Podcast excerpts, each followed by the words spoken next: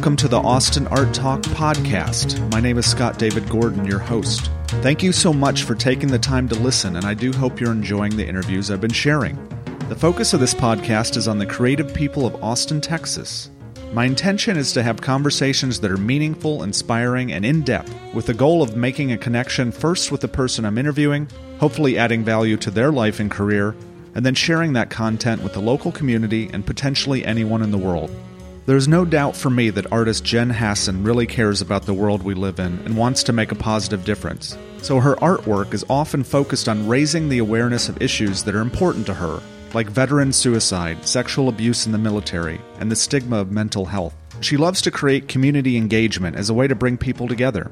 That might look like a bunch of veterans and civilians rolling handmade paper together, allowing them to talk and share stories and learn how to relate to each other. Really, a form of art therapy. As an artist who is also a veteran herself, she's able to help be a connection between the military and civilian world. We talk about her humble, small town beginnings, her time in the military, deciding not to be a dentist, discovering art, and about two really important artworks she has created, one of which made it to be displayed at the Pentagon after many rejections and much persistence. It's an interesting coincidence that the same week I'm releasing this interview, the Jocko podcast just released a three part series ending with an episode with Marine Jake Schick, who is involved with 22 Kill. Their mission is to raise awareness of the veteran suicide epidemic, an issue that Jen is very passionate about. If you want to go deeper and hear the story of one veteran's experience, I highly recommend Jocko Podcast episode 123. It's heavy and long, but I think very important, and it makes me thankful for what I have and after hearing both of these conversations, I feel a desire to get involved with veterans in some way and try to help. So here is Jen. Well, thanks, Jen, for being on my podcast. Thank you, Scott, for having me. So, for someone that's never met you or heard of you, how would you describe yourself? And maybe that's connected to your logo that you have too. Oh yeah, my roots, where I'm from. So I'm born and raised here in Texas. Mm-hmm. I grew up in Eagle Lake, Texas, which is a hunting and farming community. Um, I'm really glad as an artist that I have that small town perspective. That Mm-hmm. that's where I'm from because, like, especially right now in the world we live in, it's I think important to have that different perspective of like at least I understand where some other people may be coming from with their opinions. Yeah. Even if I don't agree with them, at least I have like this it's not shocking to me. And just having grown up poor with a lot of struggle Oh yeah. Oh yeah. I makes grew you up probably appreciate where you are now. Oh yeah, definitely. Um, I grew up very poor, and um, I think that's something that for a long time maybe I was a little bit embarrassed about, but I've learned to embrace it and accept it. Uh, my mom and dad, neither one of them grew up that way. My mother grew up very wealthy in Houston, and you know, I think for her, whenever she hears her children say, you know, that they grew up poor without that, it very much shocks her that we would even think that. Yeah. Um, but you know, when we'd go visit our grandfather or grandmother, they had money. Yeah, they- yeah. So we got to live like I grew up poor, but with class, if that makes any sense. Like Mm-hmm. we didn't have like we grew up in a trailer, and then when we moved into a house, it wasn't a very nice house. I mean, I can remember taking a bath in an igloo cooler and having to heat up my water on the stove. And when we didn't have electricity, I had to heat up my water on a fire. So, I Yeah. mean, Okay. to me that's kind of you know stringing along an extension cord to like go and steal electricity from your neighbor Yeah. equals definition of poor in my mind Yeah. That's one version of it for sure. so um yeah i mean i don't i i wouldn't i wouldn't change it at all though i mean it's really Yeah. kind of made me have some tough skin and Yeah. How's Um, that related to the Weevil? Oh yeah, the logo. So uh, weevils are terrible, and especially where I'm from, farming country. Like the last thing you want is you know weevils to take over. But I roll paper, so it's uh, and weevils roll leaves. They like destroy crops. They're terrible pests. You know, you can look at the damage they've done just by looking on the ground and seeing the evidence of it. You know, when I started rolling paper and I was experimenting uh, with how I wanted to create this spiral within paper, you know, like by using paper, the first thing I thought of was a weevil. And so Yeah. years later, I had a great intern and um, she's graphic design. And I had told her this idea of like wanting to have this beetle kind of represent me, being like a pest almost in the world that we live in, in a in a good way though. like Persistence. persist. That's what yes, it is. I That's- like never stop, it. and and it's also you know like if you look at my work, I roll and roll and roll, and if it's not rolling, it's still like a multiple. A lot Mm-hmm. of you know I'm like folding paper over and over and over again, or um, drawing lines that like never end. You know, so yeah, I think it's just this. It kind of goes with my personality a little bit. How would you then describe your work and your career then to Yeah. someone that doesn't know about you? I would say I'm a human first that cares about the world that we live in deeply. I really care about what we can do as a society to to make the world around us a better place. And I think a lot of that right now is like understanding each other and being mm. willing to listen to one another. I very much care about the future and the future of our world. I think to my core, we can help make better. And Yeah. so I feel like I've been this very lucky person almost to have this responsibility to make visual art that helps push that along. So that's me in a nutshell, I think, as a, a human first and then an artist. And, um, you know, but I very much care about humanity and just raising awareness about various topics, which go hand in hand with like who I am and my past and things I've gone through.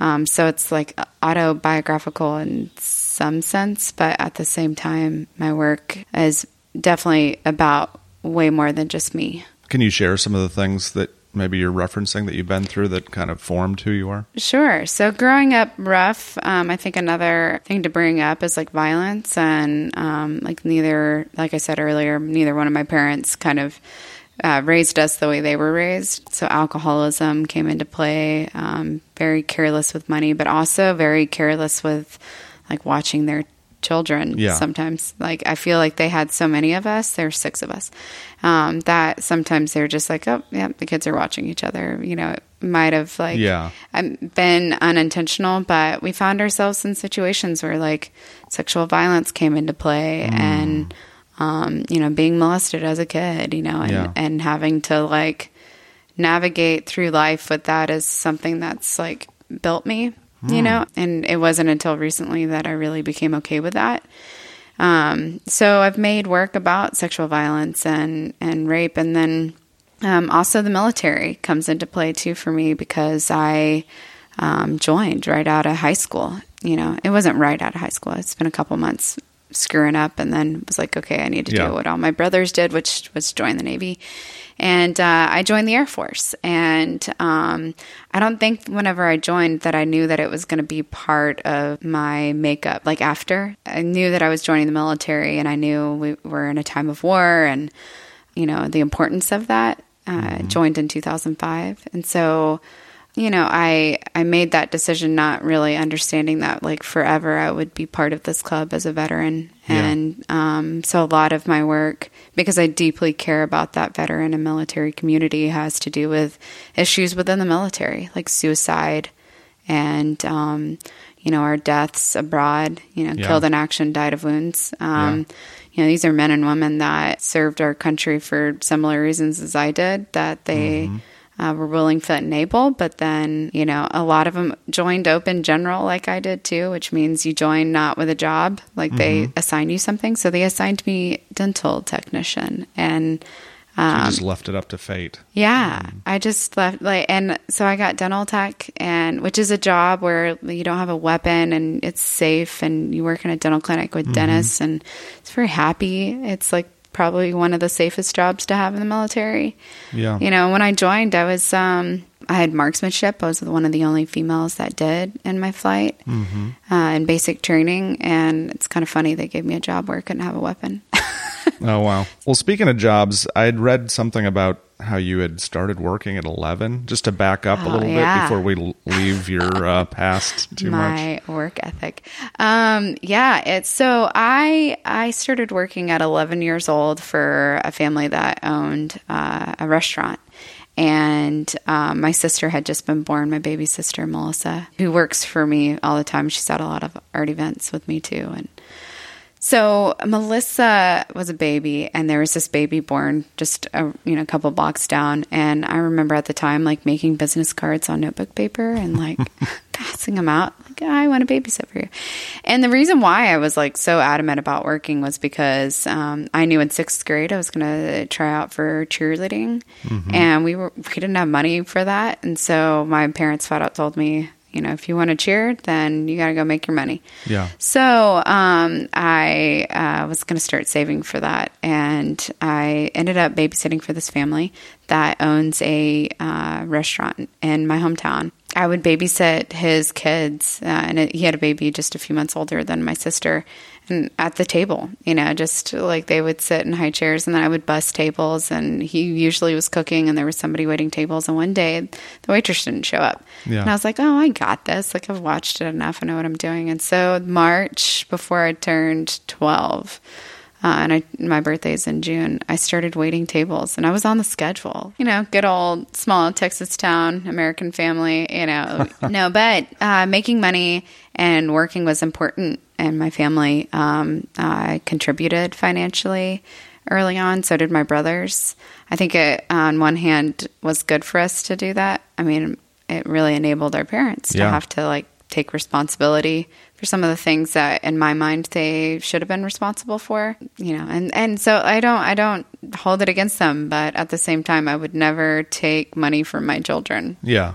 like that's one of those things where like hindsight i would never do that But you also, it also forced you in a way to be very involved in things outside of the house because you just didn't want to be there, right? Yeah. Oh, yeah. You know, so I was I was very very very busy whenever I was a, a, a kid growing up. I was like I said a cheerleader. I was in band. I was you know part of student council. I had something every day like after school. You know, mm-hmm. volleyball, cross country, you name it. Yeah. I was part of it. And um, yeah, it definitely my reason was because I wanted to be so busy that I didn't have time to be at home or around family um, that I didn't want to be around. You know, Yeah. and so my sister, though, I will say is kind of, and I have a brother too that I'm pretty close with, and I've always been close with them. You know, other than that, like I didn't really want to be around them. I didn't want to share meals with them. That wasn't important to me. It was important to just stay busy, to stay away from that, you know. And I think that because of that, though, like that's that's why earlier I said like I don't, I wouldn't change it because of being so busy and part of the community. I met all these people that ended up caring about me that were from the village, you know, like you hear Yeah. that all the time. It takes a village to raise people and uh, or kids, and um, you know, there were people in my hometown that uh, were the first um, people to really believe in me and, Hmm. and make me feel like I could be more than a waitress and uh, Eagle Lake, you know, and, Yeah. and just well, that makes a huge difference. get away. And one of those people, his name's Mr. Truly, um, Ralph Truly, and uh, he's the one that convinced me to join Oh. the Air Force. And because I told him I was going to join, and he was in the Air- he was World War II Air Force, which at the time was part of the Army. But he told me that he really felt like the Air Force would be good for me, and he knew me, you know, and and um, he was like, this way you could see the world, and you can. Uh, go and grow up a little bit away from all of this Yeah. and and go turn into who you're supposed to be and I w- was already calling him grandpa at that point Yeah. just because he like you know he was one of those people that came into the same restaurant every night for dinner. If we didn't see him we would call him and be like are you okay? Everything. Yeah. Well, thank goodness you had someone step up. To yeah. be a, and he was one of those. Yeah. And then my bosses that i've had over the years that like growing up you know they were all i ended up working at another restaurant in eagle lake. There was renee you know and then also these other bosses that ended up having having that like definitely brought this sense of stability to my life um, that was very very unstable you know but that hard work like has never left me though and Yeah. in fact like when i did join the military i was used to opening up this like hunting restaurant at 3.30 in the morning for hunters to be able to go have chicken fried steak and eggs before they went and shot geese and duck and you know and then they'd have second breakfast and i was always working you know all the time. And so when i joined the military and had to wake up for pt like at 5.30 in the morning or 5 or 4.45 or whatever day you know time they Yeah. gave us uh, that was no big thing you know? Yeah. i was like okay i got this. It's i mean i was already used to just like working myself like crazy. So um Didn't know. you also have a formative moment with your biological grandfather kind of around that time Oh, that you trans transitioned out of Eagle Lake? Look at you doing your research, at knowing about me. Um, so yeah, uh, definitely, probably one of the most important. You know, if there's like, you know, the most important five people you meet in life, uh, or like five instances or things.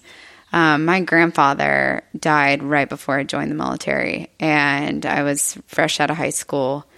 I did something that very much disappointed him um, to his core, and he was dying and angry about that. And um, he let me know that he hated me and that I was a disappointment and that I just completely had no integrity and like that he just felt like I was never going to be anything in life. Yeah.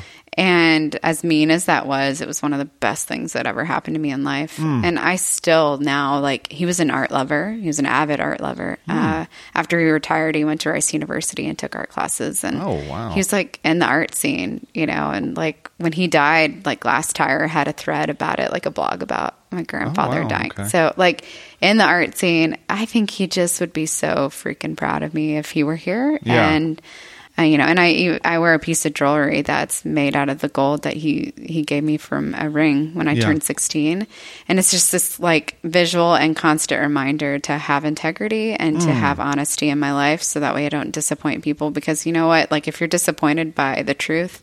Well, at least it's the truth and it's not a lie. Yeah. so I live this like very, and that probably informs my artwork too, honestly. Um, Hmm. I want truth. I do a lot of research, and I also, you know, I I want the integrity to be embedded into the work, and so that Mm-hmm. I think before I joined the military, um, that integrity was kind of embedded into me through this experience of extremely disappointing somebody, and then he died, and never we never resolved that. So it's just kind of been the, one of these things in life that I'm like, you know, I never want that to happen again. And I've lived this life like through that experience since. Yeah. But I think it's a good lesson. Oh yeah. It's a very good lesson. So you feel like he might even be watching over you, and when you think maybe you might not be honest or oh something. yeah, and sometimes I'm so honest that it's to a fault. oh well. Uh, I mean, really. That's my husband. Yeah. Uh, sometimes I'm very honest, and um, and even with my friends, you know, I, I'm a I'm a no bullshit kind of person, and Yeah. Well, probably you know part of that lesson from him. But it's uh, it's it was a good one, and I'm glad I went through it. yeah. What kind of lessons do you think you learned in the military, or how did that form you as a person? Because I know that you know a lot of times the purpose of boot camp and all that they try to break you down and build you back up. But I mean, it seems like you were probably pretty tough going in already. Yeah, I definitely went in with a chip on my shoulder, um, and that showed early on in basic. And the other thing is, I'll say, a marching band and cheerleading like makes you have really good form. And uh, and I was like, so like marching, I was like a star day one. You know, like Yeah. I already knew how to march, and I like was perfect.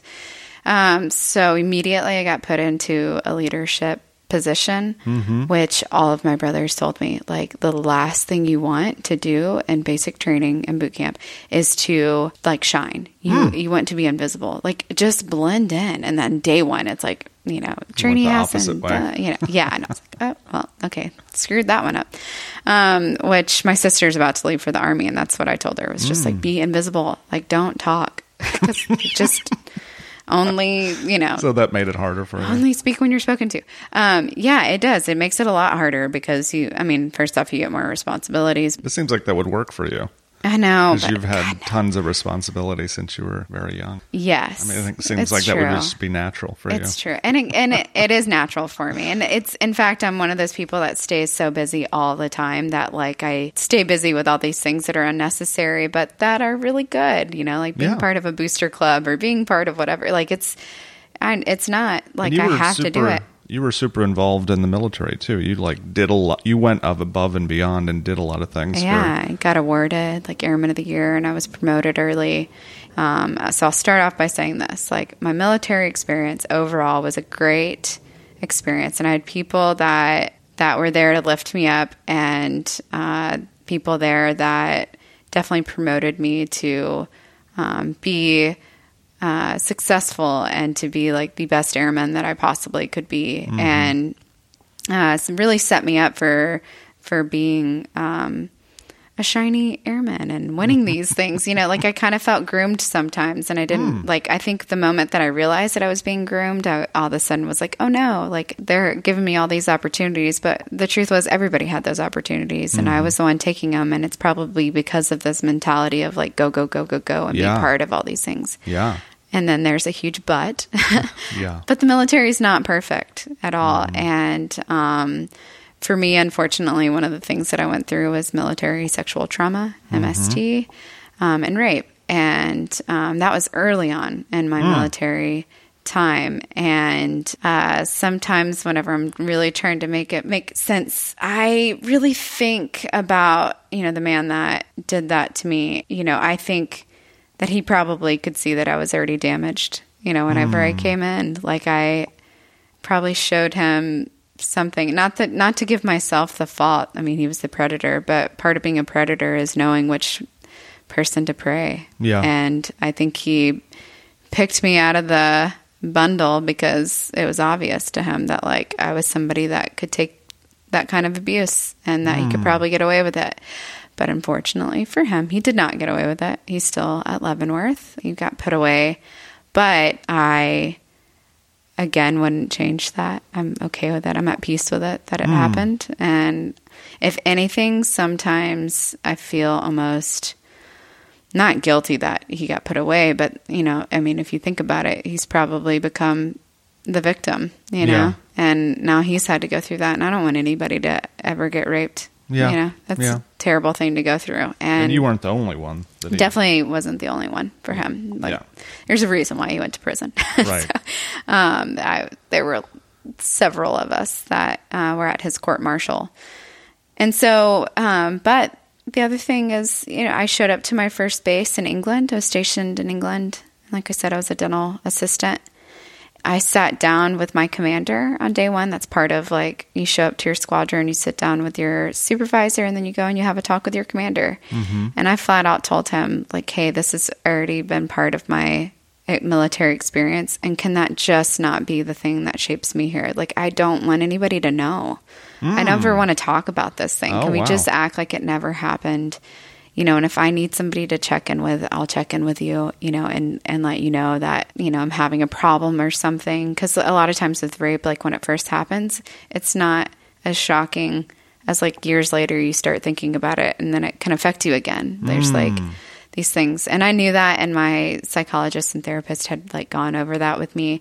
But i didn't want that to be like oh there's airman hassan like she's the victim, you know, watch Yeah. out for that one. And there's also stigma in the military of like women coming forward and saying these things happen, that they may be a liar, or they may, you know, it just gives you this, you know, reputation. And I did not want to have the reputation of somebody who had been raped and then now is at this new base. Yeah. You know, I didn't want people to feel like they needed to keep six feet away from me at all times. Isn't there So- also a stigma in the military about just getting help in general? Which Yes. relates pretty directly to suicides. And, Mm-hmm. and that's an issue that you've addressed too. Definitely. Yeah. So in the military now, um, I have a couple uh, people in my life, my brother and then my good friend Pam, who are both higher ranking now. And it's weird to think like if I would have stayed in the military, I would be higher ranking, you know, like a Yeah. sergeant, you know, or, you know, my brother is a chief in the Navy. Um, and so, like, w- with that rank, you have responsibility, you know, and my friend Pam is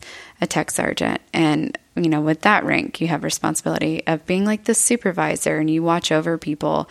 And both of them have assured me that things have changed. And I think that that's something that, um, you know, the Obama administration and, and President Obama himself like did a very great job just coming out and saying it.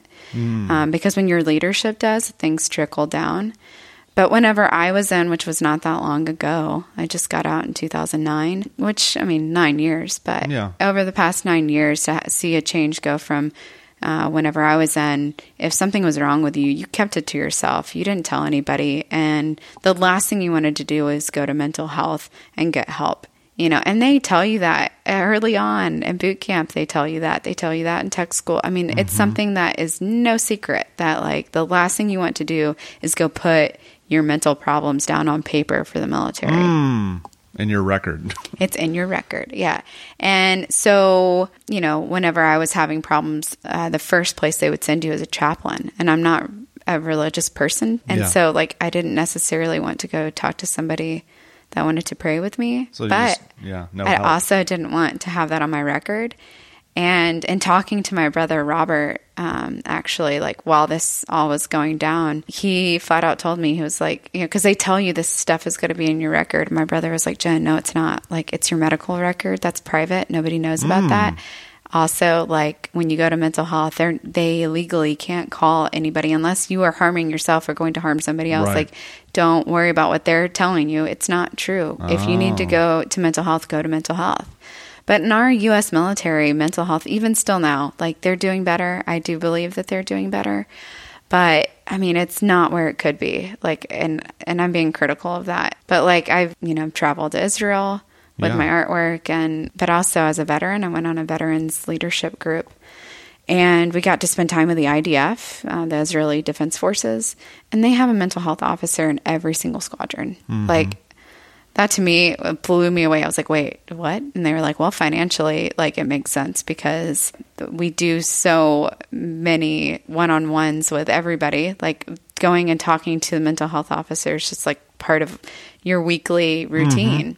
Yeah. Um, and overall, that structure very much helps them, you know, and they, they don't have a problem with suicide in Israel, but we have this huge problem with veteran suicide Yeah. in the US. And when I first heard that there was a problem and that 22 veterans committed suicide a day, I immediately felt like, okay, that's bullcrap. There's no way that 22 veterans commit suicide a day. But the research is there, and they don't hmm. know that it's exactly 22, but it could be a little bit less or it could be more. You know, there were some states they weren't even part of the study, you know, and it hmm. also takes that veteran's family to say, like, oh, yep, they served in Vietnam, or yes, this person served in World War II.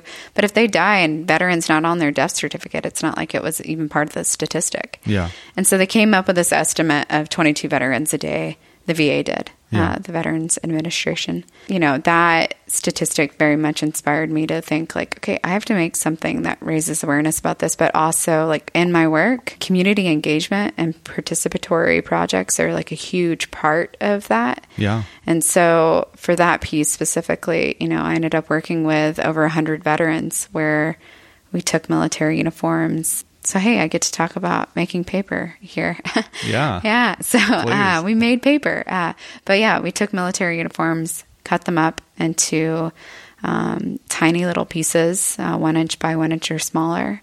And then there's this process uh, where you put the fabric into a machine called a Hollander beater, and that takes that fabric and it pulps it. Uh, you just mix it with just the fabric and the water, and then you take the pulp and you can run it through screens. Uh, and at the time, I was using a paper maker. His name's Malachi Muncie. He's a veteran, you know. But I also made paper with the veterans, and and it was this team building thing, like the camaraderie of like bringing all these people together. And then we had these like huge stacks of paper and I, you know, my art uh, typically is uh, rolled paper, and so then like to have this workshop where we had people come in and out and uh, sit down and and roll Veterans. paper, veterans, yeah, Yeah. and and supporters of the military too Okay. came in, and so we all sat down together, and it became this very like camaraderie and team building.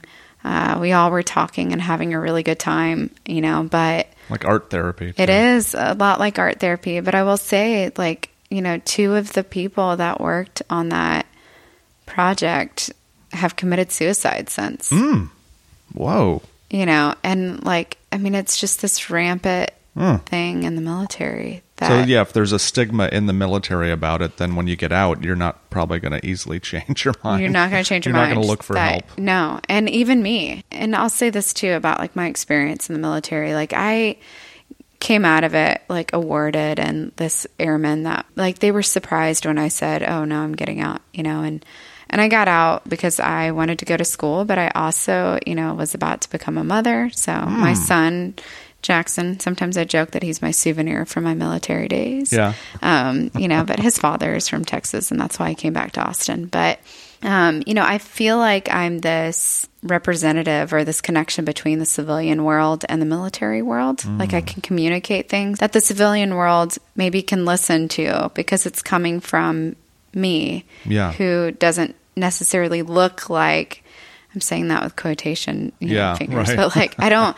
I don't look like what people typically think of as a veteran, but I speak the language and I know the issues and I'm part of that family. I'm part of the club, the veteran club, you know. And so, you know, I, I definitely uh, have this connection, this strong tie to the military and the uh, veteran world, but I have this beautiful obligation to make the civilian population feel like they can connect with that mm-hmm. and understand it. And so you know, like I said, when we were all rolling paper, there were some people that just like really care about the military and they came and they got to get this like insight on like what, you know, stories people were telling. And sometimes they were extremely traumatic stories, mm.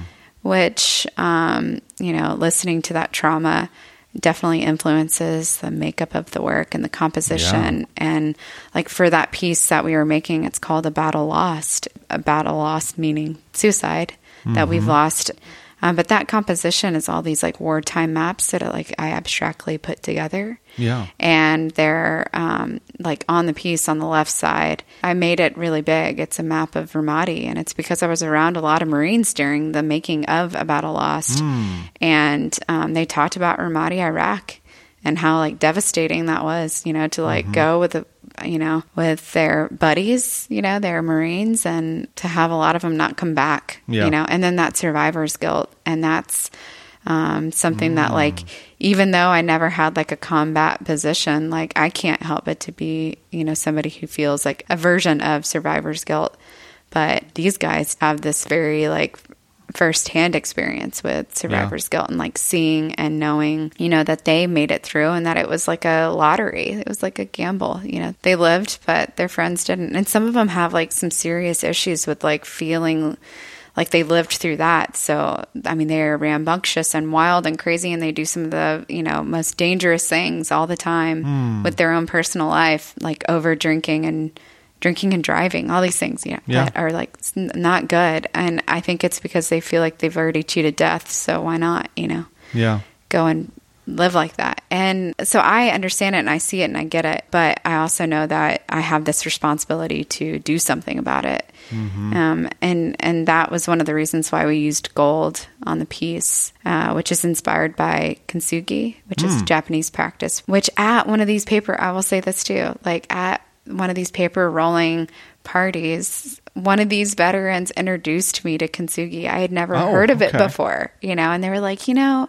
this kind of reminds me of this practice. And I was like, oh my gosh, I have to bring that to the piece. His name's Paul Brown from Dallas, and he's a Marine. And so I ended up tying all of these uh, countries together with this gold foil, you know, and, and that's inspired by kintsugi, which is this practice where broken pottery is put back together with gold and it's more beautiful for having been broken. Mm-hmm. But now it's also stronger and more valuable because the gold content and all these mm. other things and all this like hard work and labor that was put into putting this thing back together. Yeah. Um, you know, and, and the value of that. And so what I'm trying to say with the battle lost is that it's our responsibility as a veteran community and in civilians that care mm-hmm. that also want to contribute are more than welcome to help. But it's our responsibility to help make this issue go away. You know, at the end of the day, when we take up such a small percentage of the population, it's 6% of the population has served or is serving. You know, you take that and then 20% of the daily suicides are veterans. That to me just like is a problem. And then 5% are uh, active duty, you know, of these deaths. Mm. 101 people commit suicide a day on average, or 105 a couple years ago. You know, and if that's if that's the case, we shouldn't be taking such a big chunk of that. And it is an issue that needs to be talked about. And how can we fix this? Because you can't save them all, but you can really try. Yeah. So that's what I'm doing with my work. Yeah. Trying. And I'm just wondering, though, when you left the military, you probably weren't thinking you were going to be an artist, though, right? Oh no. How did I had that- how never did you made become work. an artist? So I mean, yeah, and even growing up, like I had never taken uh, an art class. I had never. Um, my parents weren't for that. You know, we Mm-hmm. didn't have money, so they wanted practical things, and God forbid you want to be an artist. You know. So I got out of the military thinking I was going to be a dentist. So I started going to St. Edward's University here in Austin as a pre-dental student. Yeah. I'm just wondering though, like, did you not have this drive then when you were thinking about being a dentist to like change the world or make it a better place? I mean, you just thought, well, I'm just going to be a dentist. Not that dentists don't make the world a They better do. place, but. they do make the world. I mean, Uh, but I mean, that's just like a lot different than being this like public figure who's creating these works that address these like big issues. Was that in there and you just kind of had suppressed it or did it? I think it's always been there, you know, Okay. and that's probably like one of those reasons why like I stayed so busy while I was in the military, like doing things. Like I was part of, I was like president of the booster club, and I was, Yeah. you know, uh, I, there was this airman leadership group on base that was all about. Um, you know, bettering the lives of airmen on, you know, like living in a foreign country. And so um, I ended up helping with that a Yeah. lot and did a lot of things to try to make the lives of the people that I was around more comfortable and better. And I think it was in me even in high school. Like I can remember my mom saying to me that like and you know, and I didn't have a good relationship with my mother. So for this to stick with me all these Yeah, years means something. Like I did Yeah. I had a, a terrible relationship with both of my parents, but my mother, I remember her telling me that I had this quality about me at a young age to just like encourage people to jump off a bridge or to like that if I wanted to jump off a cliff, I bet that I could get people to do it with me. And she knew, like, she told me this. She was like, You just, you're a leader. And I've always been a leader. I've like, Yeah. you know, whether it's leading people in good ways or, you know, naughty ways, bad ways. And like growing up, I was a terrible kid. Very, um, you know, I got in trouble quite a bit. But I was also always blamed for things. So I think that's why I Yeah. fell into that. But I, I think that that's something that has always stuck with me. And so then I ended up, you know, getting out of the military and they were surprised. Like I said, I had, I had just like the year before that got promoted early. And so usually when you get promoted early, that means the chance of that happening again is, is high. Like you have this trajectory. Yeah. And then for me to be like, mm, thanks, but no thanks. I'm getting out and I'm going to go get my education. Um, which is one of the benefits of joining is that you get education Right. benefits, you know, and and so I ended up at St. Edward's University and I needed to take an elective. And so I took ceramics one. Um, I ended up making on the first day, you know, in the studio with all these students that a lot of them were art students or had taken art in high school. And here I was a little bit older, but like we all had this clay in front of us and I made like these really beautiful things like right away. And it was like kind of like, whoa, I did not know that I could do that. Like we were just making pinch pots, but not that like that's the most difficult thing to do, but like I'd never played with that in my Yeah. life. And all of a sudden I have clay in my hands and then, like my pinch pots are perfect and have these like tiny little holes at the top and they're just like beautifully shaped and mm-hmm. bulbous. And I loved that class. And hmm. I had so much fun in it that I made this psycho decision to put off uh, being a dentist, and and I decided I would just do that later. But like I was having so much fun with this ceramics class, I wanted to do it again. Yeah. And the only way to take all these art classes was to switch my major. So I switched my major, and I had the intention of switching it back to biology, so that way I could double major. Yeah. And then I ended up like majoring in art and having a minor in biology, but still having all the prereqs done for to get into dental school. And Yeah. I thought that's what I was going to do still, even after like getting this art degree. I thought I was going to work in dentistry, and I had this job lined up like right out of graduating that was in the dental field and everything. And Did that really inspire you though? oh um, god, no! I mean, The idea of being a dentist compared No. to art? no. That was just a practical That choice. was just. Pra- I mean, I was a single mother. okay. You know, I had to Okay. think about. These Yeah, thinking things. about being an artist is not no the practical you know and the first thing like you hear a lot is like oh well, you're gonna starve you know and like Ah, yeah. it's the last thing i want to do it's annoying you know but like when but even like hollis hammonds who's one of my great mentors she's the art director at st edward's she's chair of visual art but uh, hollis i remember her saying like it was my second semester as an art student And I remember her coming into the class and saying, like, the majority of you are not going to work as artists. And, hmm. like, if that's something you want, if you want to be an artist, you have to do everything you can to make that happen. It was a perfect thing to tell somebody like me because, like, first off, don't tell me I'm not going to, you know, like, uh, hello. Um, that's motivation for me Yeah. to be like, I will, and I'm going to be amazing at it, and I'm going to do all these things. And so, and this is still early on, you know, like I said, it was just my second semester. And fast forward a couple years later, I ended up being, you know, a senior, and uh, I had decided I was, you know, gonna try to be an artist and that and I knew graduate school could maybe be something that I do one day and uh, and that could help me be an art professor. Like I, I made these great relationships with like Hollis and a couple of the other professors uh, Wally Connolly and Stan Irvin that like um, you know I felt like I could be a professor one day if I kind of geared my career to help me with that.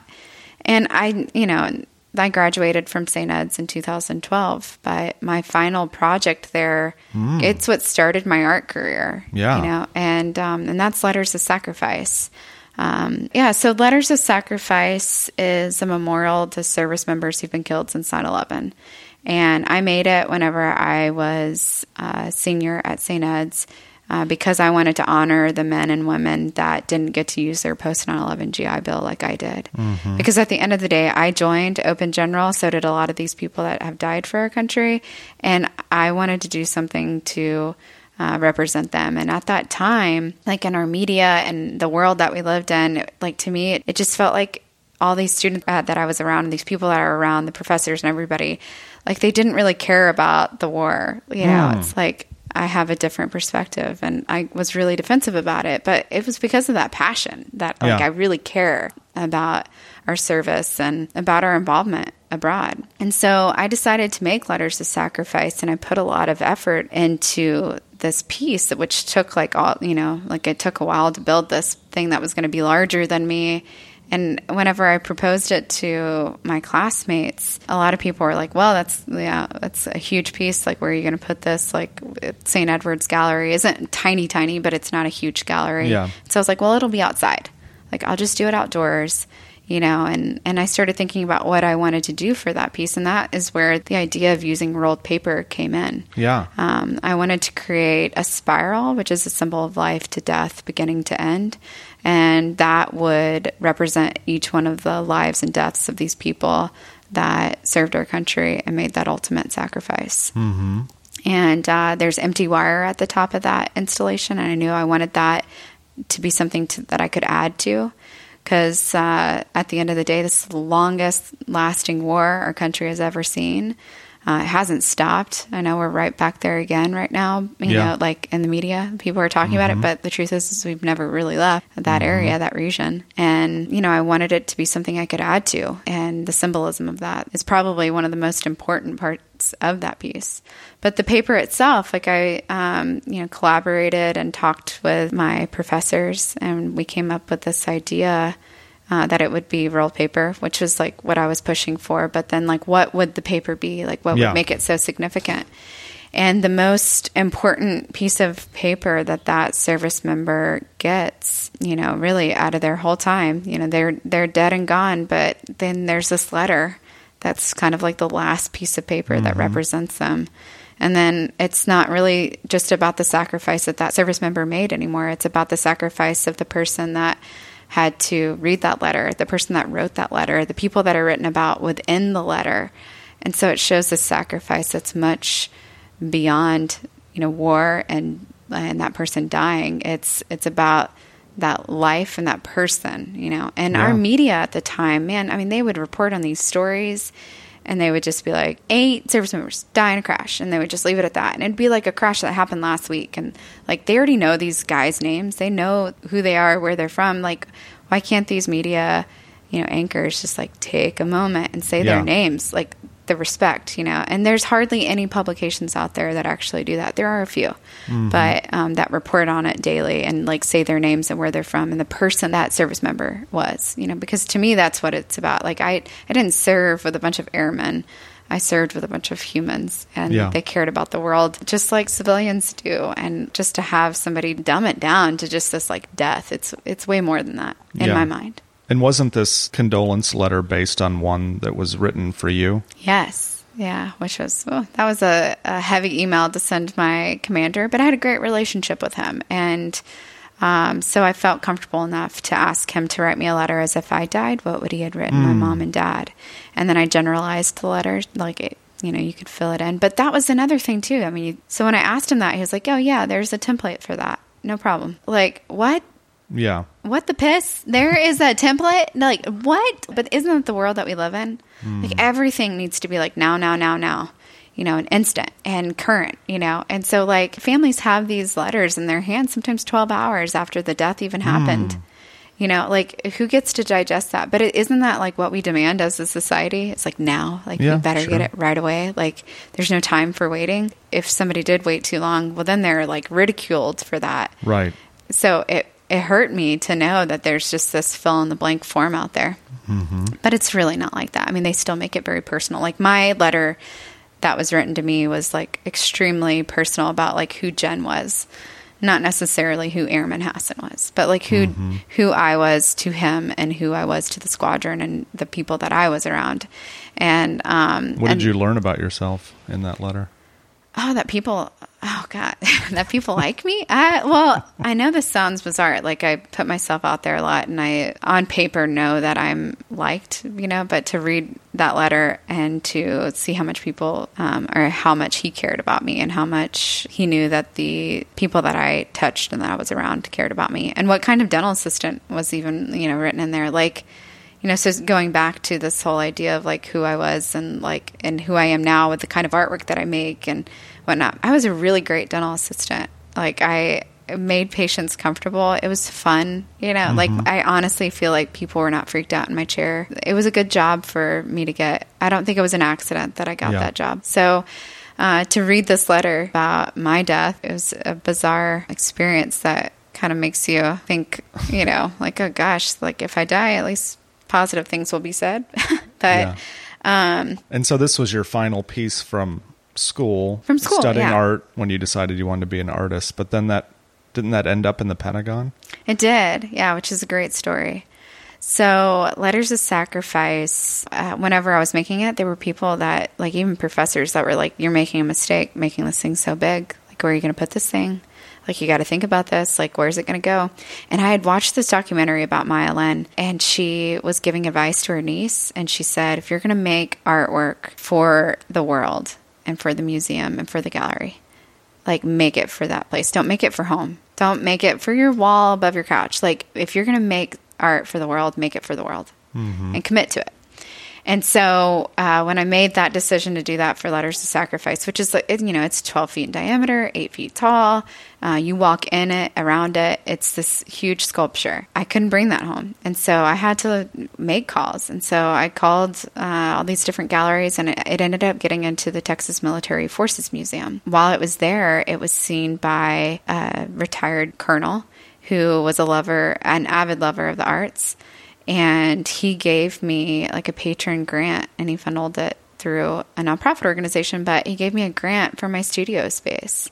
And so like i had just graduated and then all of a sudden like my work's at this texas military forces museum at camp Mabry and then bam i have a grant for a studio space to like go and continue and learn and uh, start a studio practice and um, and with that he like organized these people to critique me which was amazing you know early on. But i had made like this huge piece letters of sacrifice and then uh, right after that had started making all this small work. And so like one of the critiques early on was like whoa whoa like you got this grant for like a huge piece that you made. Maybe you should go back to working large. And then i like worked really big again. And so it's been kind of you know not that bigger is better but like my larger works definitely are more jaw dropping than my smaller works anyway so letters of sacrifice it's been this like thing that fueled my the start of my art career um, and then it ends up in the Pentagon, you know, and like, how did that happen? And I can tell you, like, and like, if I could only use one word, I would say rejection. Like, I was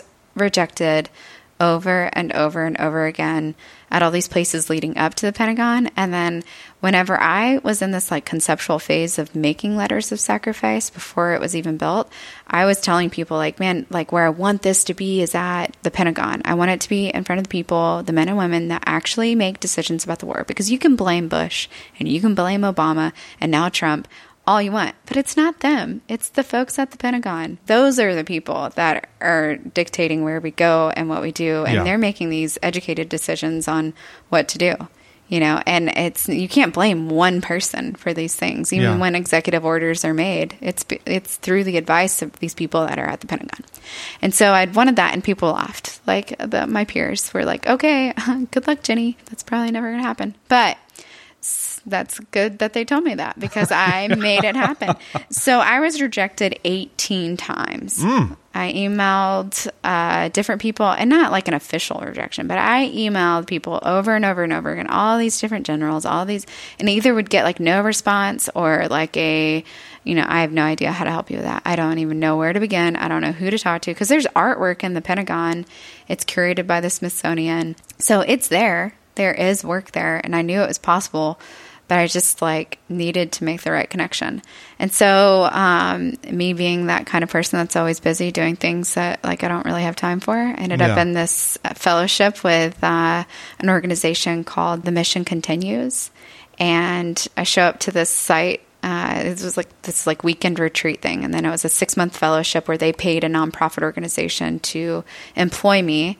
The mission continues paid for me to work for Big Medium, essentially. Yeah. And so um, that's how I really became connected to Big Medium and the folks like Shay and Jana and uh, Jordan and everybody at Big Medium, um, you know, was through this other nonprofit. Yeah. So opening weekend for this fellowship, like we go and we do this service project, and I walk into this building and we're repainting the entire inside. And because I'm an artist, they were like, "You're in charge of painting." Because all of a sudden I Right. can put on a construction hat and like be like, "Yes, I can. I can paint walls white," um, which I can. It's not a big deal. They put me in charge of uh, 50 veterans to like paint the interior of this building, and then there was like a group outside that was like doing landscaping and then people that were paint, painting the outside of the building. I mean, it was just this huge service project. And inside of the room that I was in, I kept on like every few minutes would see this man walking by with like no paint on him. He was just like completely pissing me off because it was like everybody else is working. We're listening to music and painting, and like this guy just is like walking around. And so I was like, yo, you know, hey, go grab that stool over there, get a bucket of paint and an angled brush. I'm going to teach you how to paint some trim. You know, like you can't be in my space and not have paint on you. Like Yeah. you're here, like work. what are you doing? Uh, Quit walking around. I'm supervising this joint, not you. So I I got him to uh, to come over and start painting, and we start talking about like you know what service we were in, and he had just gotten out of the army, and I had just you know I was out of the Air Force, and so. Um, one of the things you do whenever you're a veteran is you pick on the other branches. So, Yeah, like, sure. like if you're in the Air Force, you're smart, and like obviously you join the Air Force because you're smart, and if you're in the Army, it's because you're stupid. You know, I don't know. I mean, there's just these stupid things that people, and this, Yeah. none of that's true. Right. Some well, the, the smartest veteran I know is a Marine, but like you know, jarhead. I mean, there's all these things that like Yeah. we pick on each other for. And so he and I were just talking about our service, and I was talking, I was rambling on about being a dental technician, and then I asked him what he did, and he was like, "Oh, I just you know, like kind of led things," and it was kind of obvious he didn't want to say what he did, and I was like, "What do you mean? You know, it's in my personality to be like, well, that sounds stupid. Like, what are you, what are you talking about?" it turns out that uh, two star general planned the Iraq invasion. Kind of a big deal, General Grimsley. Like, Yeah. huge deal. Like, he's this You were, guy like telling them what to do. and I'm just like treating him like, mm, like what? Like, why was he even listening to me? And like, Yeah. it was explained to me, you know, for people like that in that kind of position, it's so refreshing to have somebody else tell you what to do and Mm. to order you around a little bit. But it's also refreshing, yes, I'm sure, if you're a general, to have somebody not know who you are Yeah. And just treat you normal? Because Yeah. like in the military if you have a star like oh gosh or two shoot you know like that's a Yeah. huge deal. So it's in my personality to like not really care about rank normally. But then he ended up asking me if there was anything he could ever do with me or for me um, in dc to let him know. And i was like actually do Hmm. you you have a connection to the pentagon still? And he was like yep. And i was like okay so i made this piece um, an artist. I made this piece uh, called Letters of Sacrifice, and it, I made it with every intention of it ending up in the Pentagon because I want the men and women that make the decisions about the war to see it. And General Grimsley not only got it in the Pentagon, but he got it right outside of the Secretary of Defense's office. And so the people that directly made these decisions, including mm-hmm. Ash Carter and now uh, Mad Dog Mattis, you know, they had to walk right through it. They had to see it. That was the goal. That was totally the goal. And and me being me helped get that, you know, yeah. and and like not having a fear of rejection anymore. Like I think once you get rejected over and over and over again, it's just whatever like getting rejected again, it's no big thing. You know, yeah. it's just like, okay, well then on to the next. I think that that lesson of like just putting yourself out there over and over and over again. And if you have a good intention uh, and you keep pushing it and not like forget about it, then it could happen. And there's something about your work and that piece in particular where it's like when someone walks up to it, they don't really know what it's about. They just think it's like this really interesting or beautiful thing. And then they realize what it is. And oh, that's yeah. kind of like your trick or whatever, it is. your approach. Right? Yeah, it's totally my approach. And so uh, I love tricking people into like learning about these different issues. And so, like, even with like, you know, the projects that are about rape and suicide, like, none of, none of my work looks like what it's actually about. It's all these like, very beautiful um, in my mind. Maybe mm-hmm. some people don't find them beautiful, but um, they're intriguing, beautiful pieces that like you have no idea what they're about. And then you walk up and you start looking at these things, and then you're like, "What is this?" And you go read about it, and then it's about all the deaths in our military since 9-11 you know and it's it, these are condolence letters and there's empty wire because more people are going to die and, uh, and more letters will be added so having somebody come and see it and be like, wow, this is so interesting. What is this? And then go read about it, there's a reaction that fuels me to want to keep doing that. Mm. You know, so like there's all these different parts of my work. Like we have that part of like, you know, you see the final piece and people see it and they uh, experience it and that fuels me to want to make more. But like while I'm making the work, and I'm doing these community projects where I have all these different people coming together to help me make something whether it's rape survivors or people that care about uh, the military PTSD issues and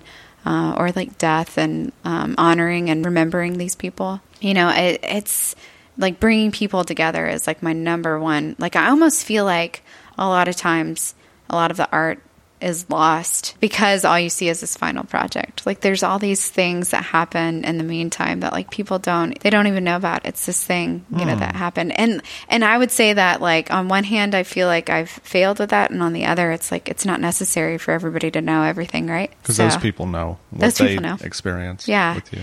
But that happened early on for me, like this community engagement thing and mm-hmm. like bringing people in and having people be part of the projects. Like with Letters of Sacrifice, there were like I put a call out to have people help me roll paper because I quickly realized there was no way I was going to get this thing done if I didn't have people help me. Mm-hmm. And so I kind of was forced into this like contemporary idea of having a bunch of people help make your work. So at St. Ed's, I did this call for like a Saturday morning, and I got like a bunch of the veterans uh, and the veteran liaison at St. Ed's to like set up.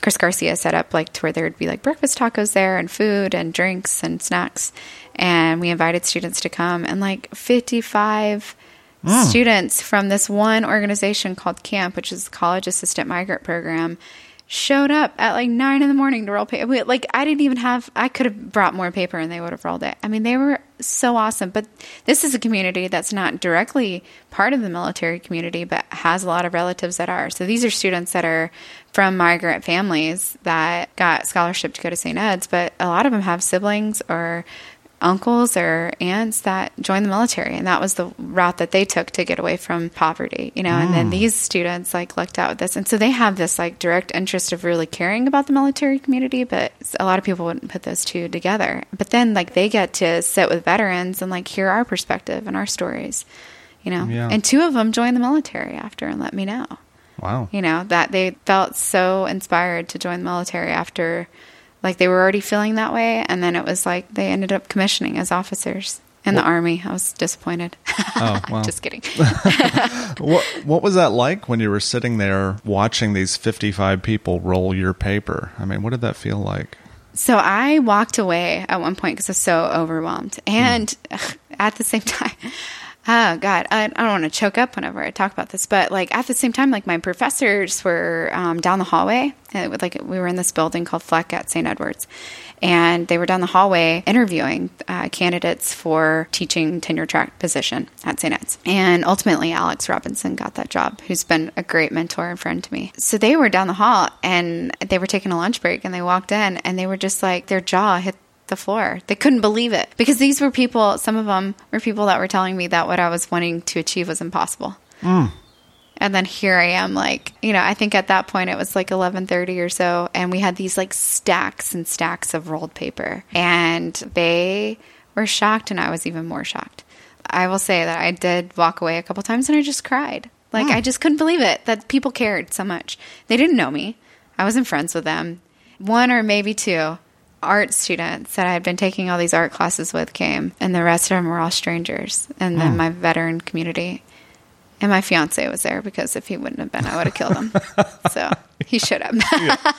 so uh, he's not my husband. So good job, Jeff. Yeah, I mean, and Jeff was a huge bringing Jeff into this. Like he was a huge part of this too. Like here it was, like trying to create this thing that like I knew would never sell, and I knew it was like Yeah. this thing that was going to take a lot of my time. And he was right there helping me. He's an engineer, and he was right there helping me design these bases. Because at first I was like, I want them to be made out of concrete. He was like, Well, we'd need to buy a forklift or a crane because that would weigh way too much. yeah.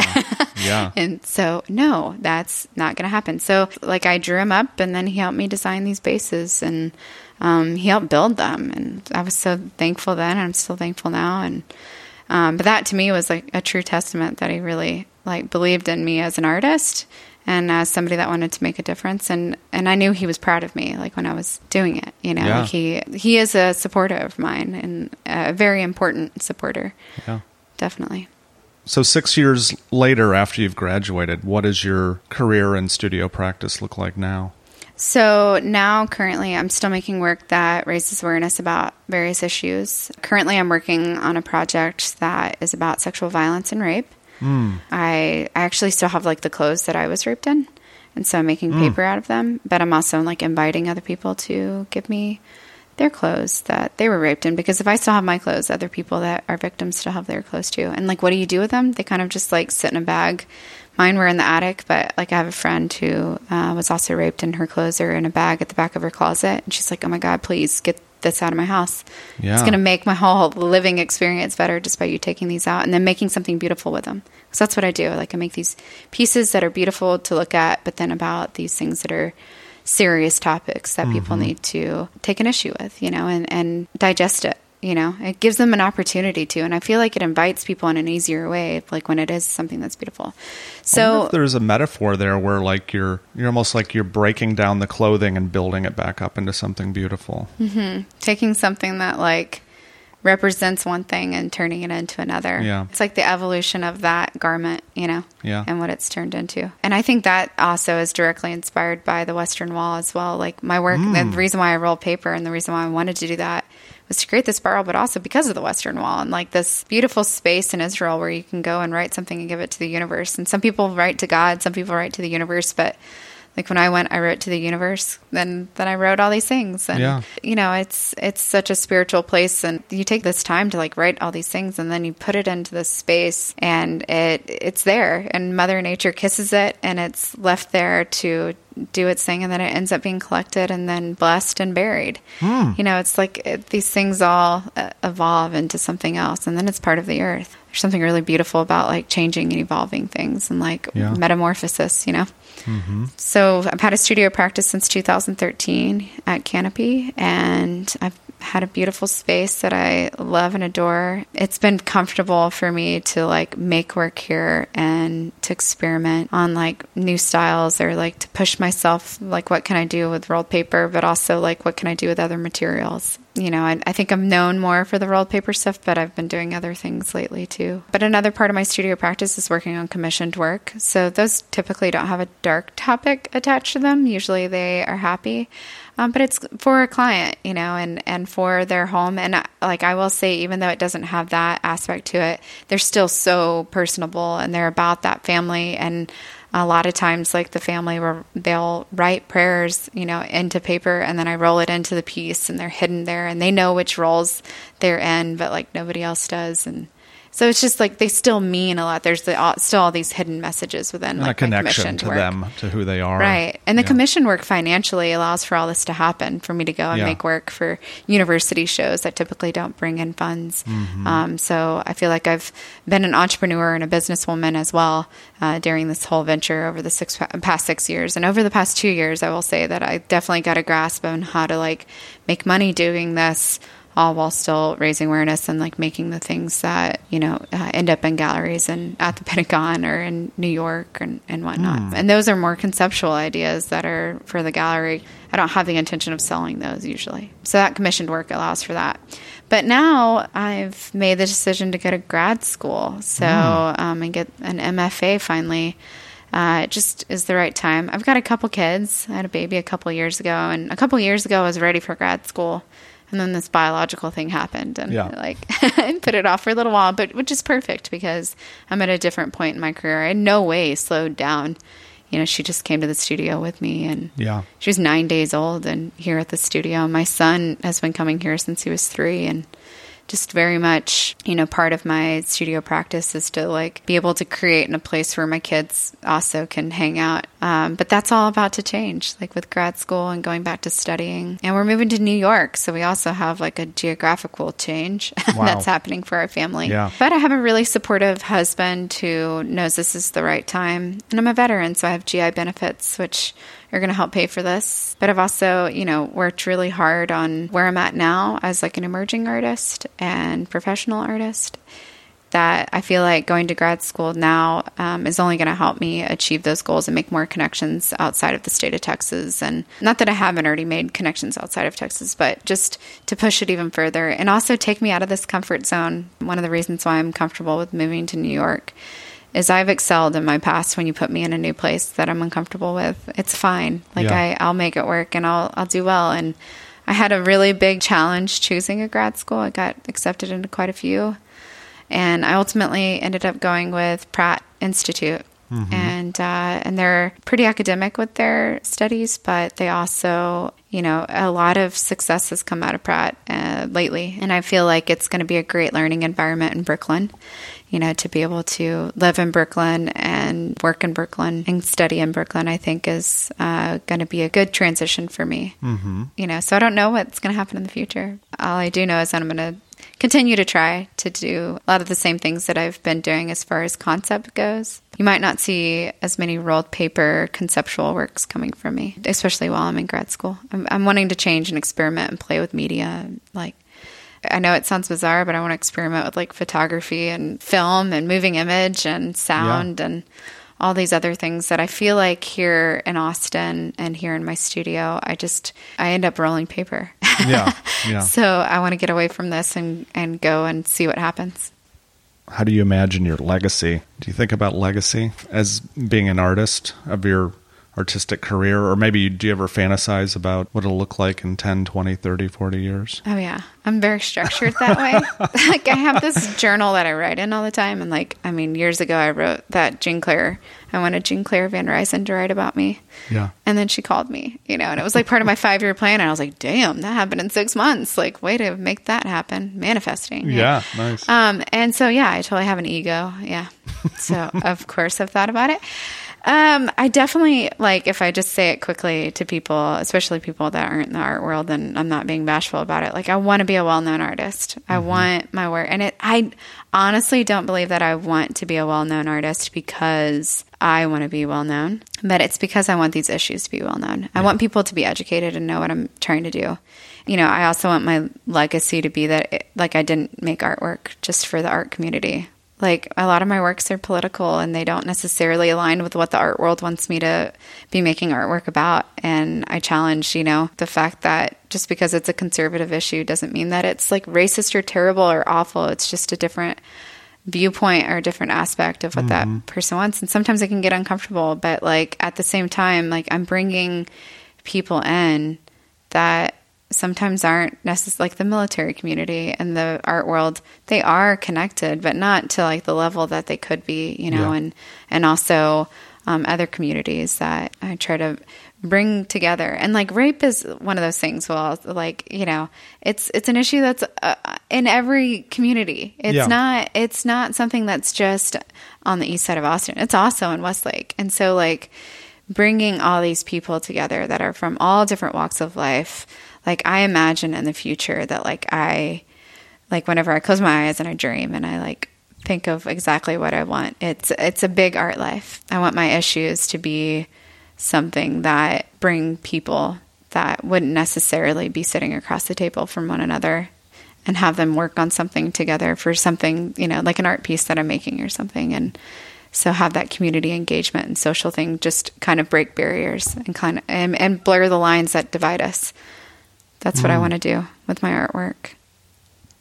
I'm just wondering if there's any kind of a call to action that you could say to anyone that's not an artist or maybe someone that wants to do something to address the issues that you care about. Like, what could a regular person do, do you think, in their life?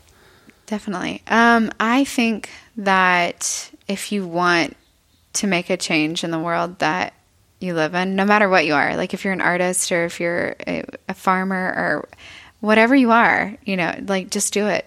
Don't hesitate. Just start doing it. And, but if you're creative, that means like start making the work. Like I started making work in undergrad that was about stuff in like my drawing classes whenever it was like a regular assignment i just made it about something because i mm-hmm. that's just the way that i am so like you, there's no limitations you can just start doing it and like if we all if everyone that wants to make a difference just started making and taking those steps to actually make a difference then imagine the world we'd live in you know Yeah. a lot of people that are trying to do good you know and i think that doing good today is invaluable when we need it and so um, my call to action would be just do it just start just Yeah. like take the necessary steps to make it happen Yeah.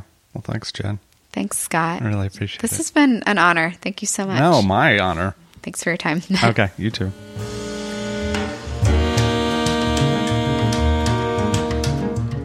Thanks for listening.